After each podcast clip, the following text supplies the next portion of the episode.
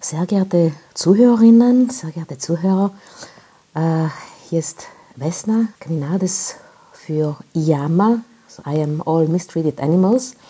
Und äh, ich äh, nehme heute mal den Podcast auf eine etwas andere Art und Weise auf.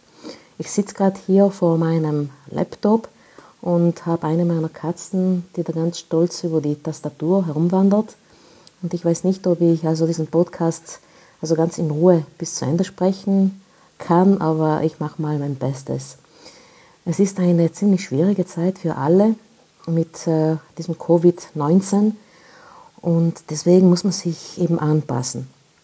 Aber ich wollte trotzdem äh, wieder einen Podcast aufnehmen, denn das Prinzip von IAMA ist es einfach, reden, reden und äh, über Dinge nachdenken, nachfragen, um einfach das Bewusstsein zu schaffen.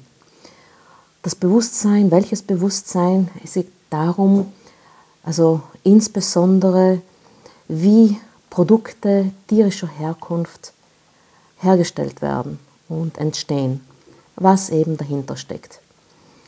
Und diese Produkte können also Lebensmittel sein, aber auch äh, also Kleidungsstücke oder Accessoires wie Ledertaschen und so weiter. Und ähm, es stimmt, wenn man über bestimmte Dinge reden will, dann kann das also für den einen oder anderen irgendwie unangenehm sein, weil man dann äh, weiß, was dahinter äh, steckt, wie etwas entsteht, man möchte aber trotzdem nicht darauf verzichten. Das ist aber dann eine ungute Situation, weil man will also trotzdem die Ledertasche, man weiß aber, dass dafür wahrscheinlich ein Kalb also extrem gelitten hat und so weiter. Aber ich denke, wenn schon auf 100 Personen auch nur eine bereit ist, etwas mehr darüber zu wissen, dann, dann ist es das schon wert.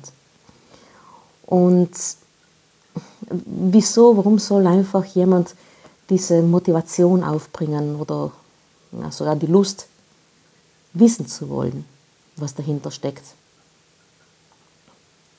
Wie gesagt, das, das bedeutet, dass man das, äh, den eigenen Lebensstil womöglich ändern müsste und dass man irgendwie Dinge, die man bisher immer also als logisch betrachtet hat, dass man die irgendwie in Frage stellen muss.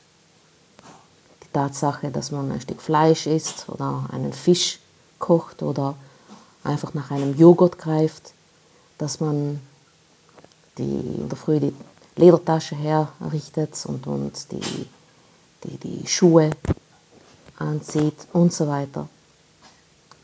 Warum soll man das überhaupt in Frage stellen? Warum? Warum? Ich habe da so meine Theorie.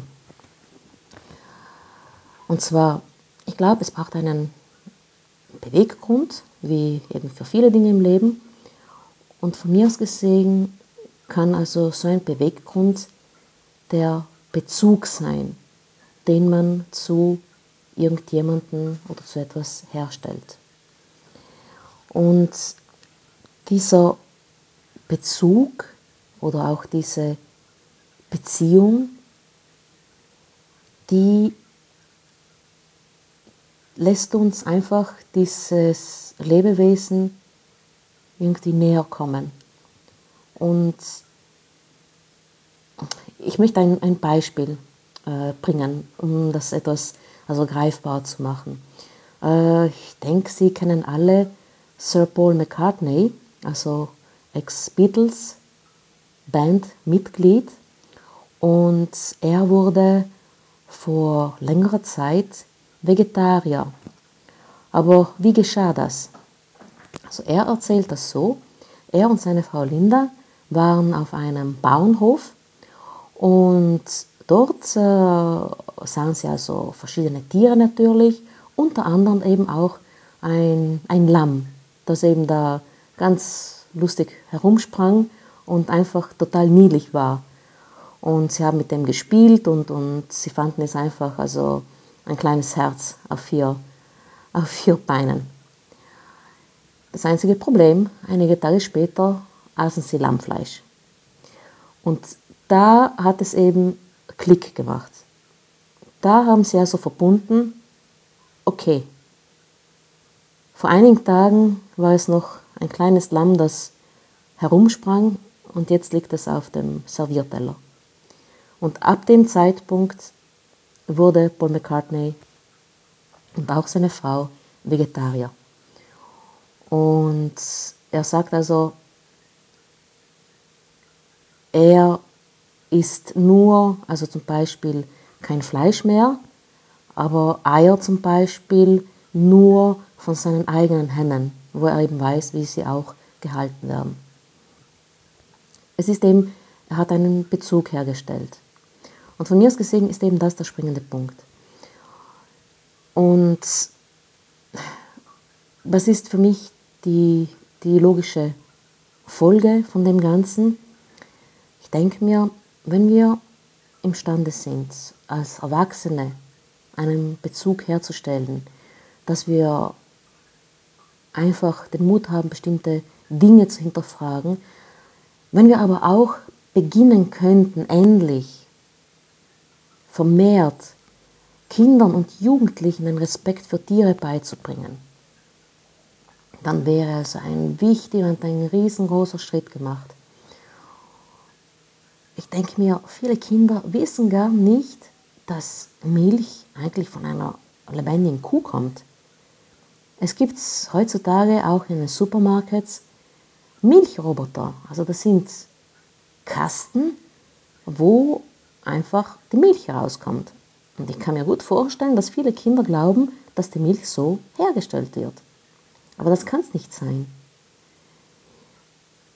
Mein Vorschlag konkret ist, dass in den Schulen insbesondere und wo es einfach möglich ist, Lerneinheiten angeboten werden für Kinder, wo einfach dargestellt wird, was ein Bauernhof ist, was eine Kuh ist, was ein Kalb ist und was eine, ein Ei ist, wie das hergestellt wird und dass die Kinder einfach auch auf Bauernhöfe äh, begleitet werden, dass sie, dass sie eine Kuh, ein Schwein streicheln können, das Wissen, dass das etwas Lebendiges ist.